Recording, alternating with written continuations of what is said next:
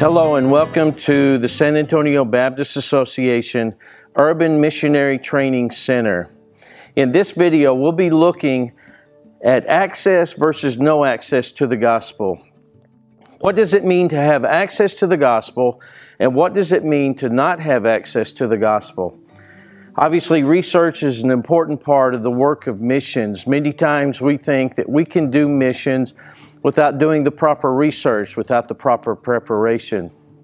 Access in this video means that you can hear about God, the Bible, salvation, and other Christian truths through mass communication.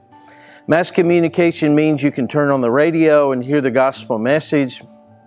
You can have a whole radio station dedicated to the gospel message, or you can turn on the television and see television programs uh, of people preaching or singing Christian songs. You can uh, get on the internet and have access to to God's Word that way. Or you have other people around you who know the gospel message and can share with you. Or you can read it. You can read a Bible, you can read a tract, you can read some form of communication.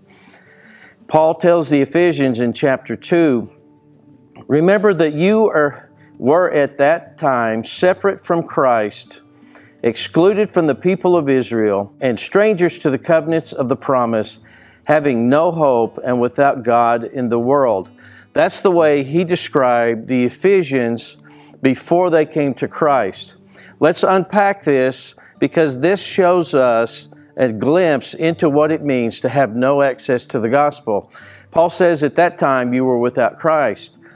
That means you didn't know Christ. You had no personal relationship with Jesus Christ Himself. You were separated from the commonwealth of Israel. That means you didn't know anybody else who knew Christ. There was nobody in your context who knows about Jesus, who can tell you about Jesus. Then it says, strangers to the covenants of the promise. You did not have access to God's Word covenants of the promise refers to what God did among the people of Israel, how God revealed himself little by little until Christ came and was the ultimate expression of who God was and offered salvation to mankind. You didn't even have access to God's Word that could tell you about it. You were without hope and having and, and without God in the world. This means that you were lost. You didn't know anybody that could tell you about Jesus. You didn't know Jesus himself. You didn't have God's word to read. There was no hope for you in that context. There was no hope for you to ever hear the message of salvation. That's what it means to have no access. There are still places in the world today that have no access to the gospel. No access means there's no mass communication. No one knows about Christ. There's no materials to read. There's nothing in print. And even if there if you can read, you can't get to anything in print. If you can't read, it's even worse if things are in print. No access means there's no local church for you to be able to access, for you to be able to hear the gospel. There's no missionary that is assigned or, or targeting your people group with the message of salvation. There's no mission agency that is praying about sending a missionary to your people group. No one yet has taken the responsibility to tell you about Jesus Christ. That's what it means to have no access to the gospel.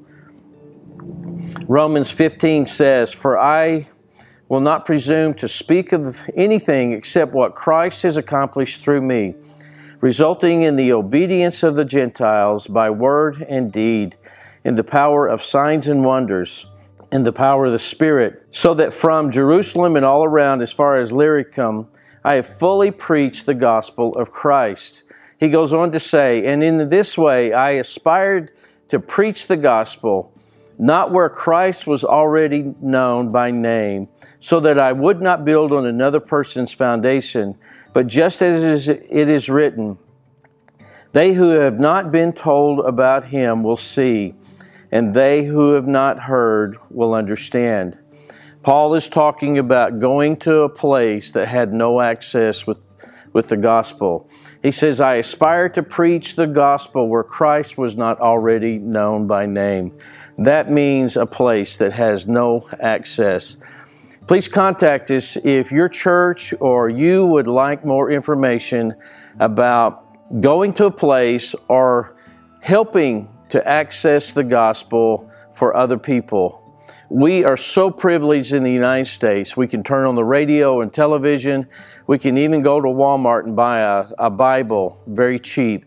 We have God's Word as at, at access. We need to take advantage of that and make sure that those around us who have little to no access get to hear the message of salvation. If we here in the association can help you in any way, we would be glad to. Thank you for watching this video.